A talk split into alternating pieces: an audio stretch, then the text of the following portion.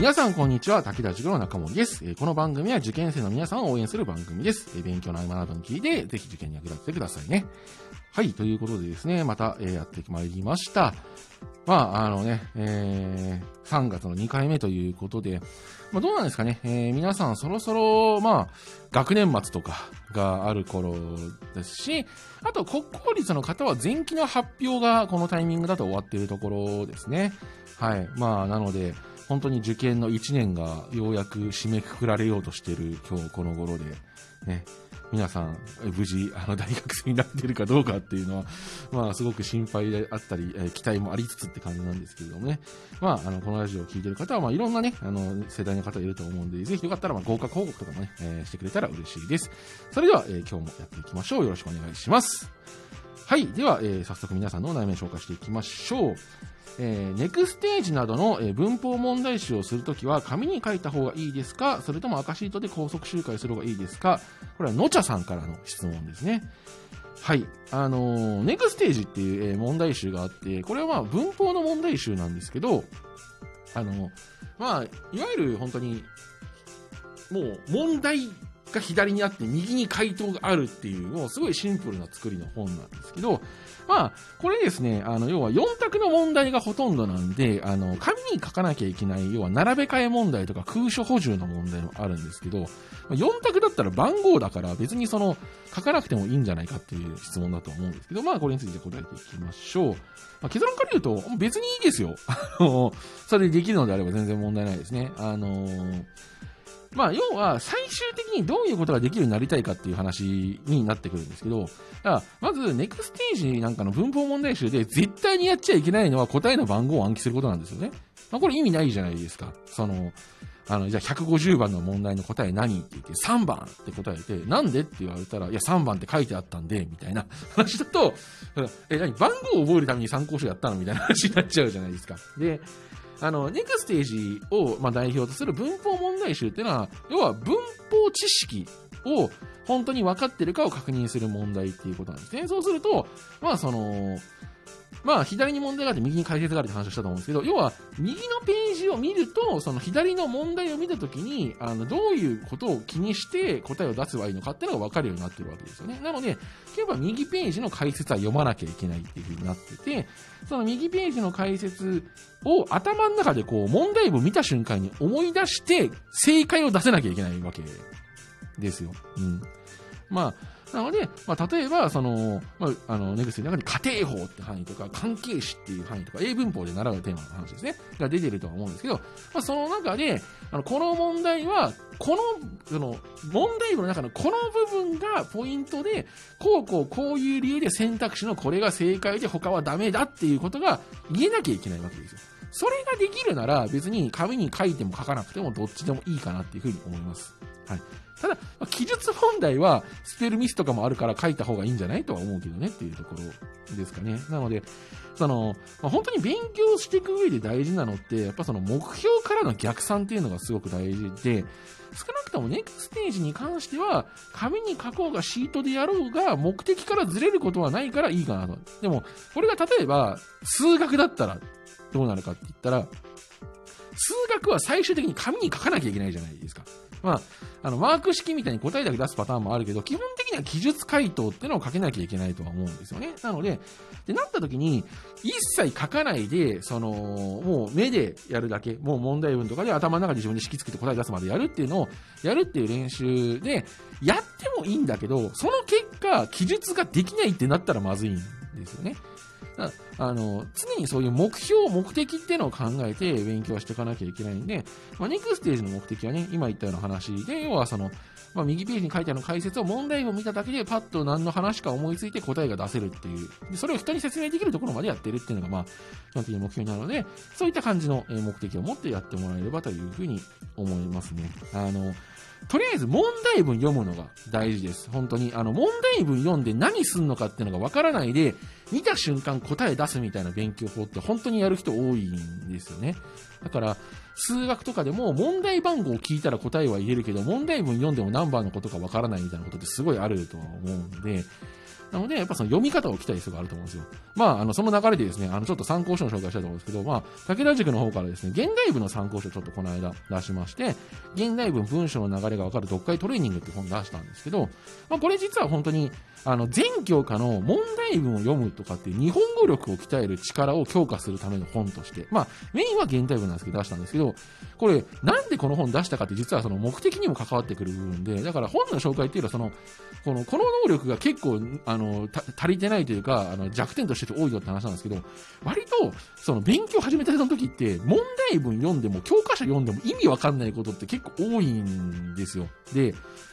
ネクステージなんかも、その、問題文ろくに読まずにいきなり答えに行ってる人かなりいるんですよね。あの、要は、例えば、あの、問題文と訳があれ右下にあの日本語訳ついてるんですけど、日本語訳でも意味わかんなかったりする人結構いるんですよね。なので、そういうことも内容理解できてるかなとかもちゃんと追った方がよくて、割とその、なんていうか、問題集のなんか正解率上げる以前に問題集に正しく取り組めてないみたいなケースもやっぱりあるとは思うんで、ここの聞いてる質問、のちゃさんの質問ももちろんすごく大事なんだけど、まずその、現時点の今の自分がちゃんとその問題文理解できてて、役が理解できてて、で、問題文だけで右ページに書いてあるような回答解説の内容が、パッと思いついて答え出せるかと。まあ、ここをちゃんと意識して勉強するといいんじゃないかなっていうふうに思います。はい、ぜひ参考にしてみてください。以上、えー、皆さんから頂いたお悩みメールのご紹介でした。エンディングのお時間です。えー、勉強のやり方ね、質問してもらうのは非常にありがたいですね。まあ、いろんなところで悩むと思うんですよ。本当になんか、紙に書いた方がいいですか？みたいな話もそうだし、なんかその、次何やったらいいですか？とかね、これうまくいかないんですけどどうしたらいいですか？とか、まあいろいろあると思うんで、よかったらね、えー、まあ、気軽に聞いてもらえれば質問が多くなるようであれば、質問の返しもね、あの、何本か1回の放送で取り上げるようにもしていきたいと思うので、まあ、どしどし、え質問していただければというふうに思います。はい。それでは最後にこちらのコーナー、えー、合格のための今日の一言ということで、えー、今回ですね、えー、迷ったらゴールを見ようという話をしていきたいと思います。まあ、これはですね、要はその入試におけるゴールって、要は過去問じゃないですか。過去問で合格点を取ることがゴールになるんですけど、なので、あの、過去問早めに見ようねって話ですね。あの、で、あと、その定期試験の勉強とかと過去問はやっぱり違うから、その目的に合わせた勉強しようねってことなんですよ。要するに言いたいことって。で、その、まあ、まず、過去問は解けなくても、早い段階から絶対見ておいた方がいいです。あの、例えば制限時間何分で大問が何個出て、まあ、記述なのか、マークなのかとか、まあ、どのぐらいの、あの、量が出るのかとか、あの、なんかめっちゃ長い文章出てくるなとか、なんか数学が1行だけなんだけど、ノーヒントかみたいな、なったりとか、あ、ここ小問集合すごく出るんだとか、あ、ここ全部マークなんだなとか、まあそういうその大学ごととか学部ごとの違いっていうのが結構やっぱ入試問題ってあるんですよ。なので、